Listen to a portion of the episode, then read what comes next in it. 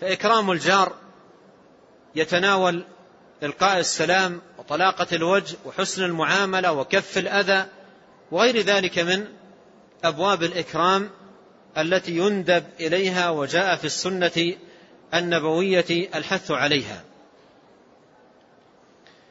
قال ومن كان يؤمن بالله واليوم الآخر فليكرم ضيفه جائزته. وهذا الشاهد من الحديث للترجمة. قال فليكرم ضيفه جائزته. والجائزة عرفناها العطية. قال فليكرم ضيفه جائزته. قالوا وما جائزته يا رسول الله؟ أي وما هي عطيته؟ ما الذي يلزم في حق الضيف في هذا الباب باب الجائزة والعطية؟ ما جائزته؟ قال يوم وليلة والضيافة ثلاثة أيام. يوم وليلة والضيافة ثلاثة أيام. يوم وليلة هذا على وجه الوجوب. على وجه الوجوب. وثلاثة أيام على وجه الندب والاستحباب. وقيل الثلاثة أيام كلها واجبة. وقيل الثلاثة أيام كلها واجبة. ومن أهل العلم من قال أن الضيافة كلها مستحبة ومسنونة.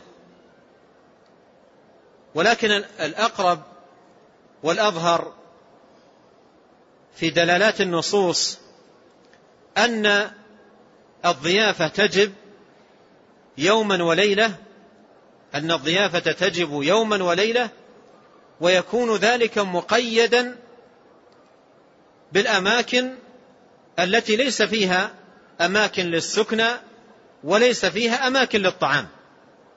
ليس فيها أماكن للسكنى ولا أماكن للطعام والغذاء. فتكون واجبة في مثل هذه الأماكن يوما وليلة. ومن أهل العلم من جعلها واجبة ثلاثة أيام. وفي هذا يقول المرداوي رحمه الله تعالى في منظومته الحافلة في, في الآداب يقول ضيافة يوم أوجبا وليلة. ضيافة يوم أوجبا وليلة وقيل ثلاثا وهي ندب بأجود يعني بأجود الأقوال. أن ثلاثة أيام ندب وليست واجبة. وأن الواجب في الضيافة هو يوم وليلة.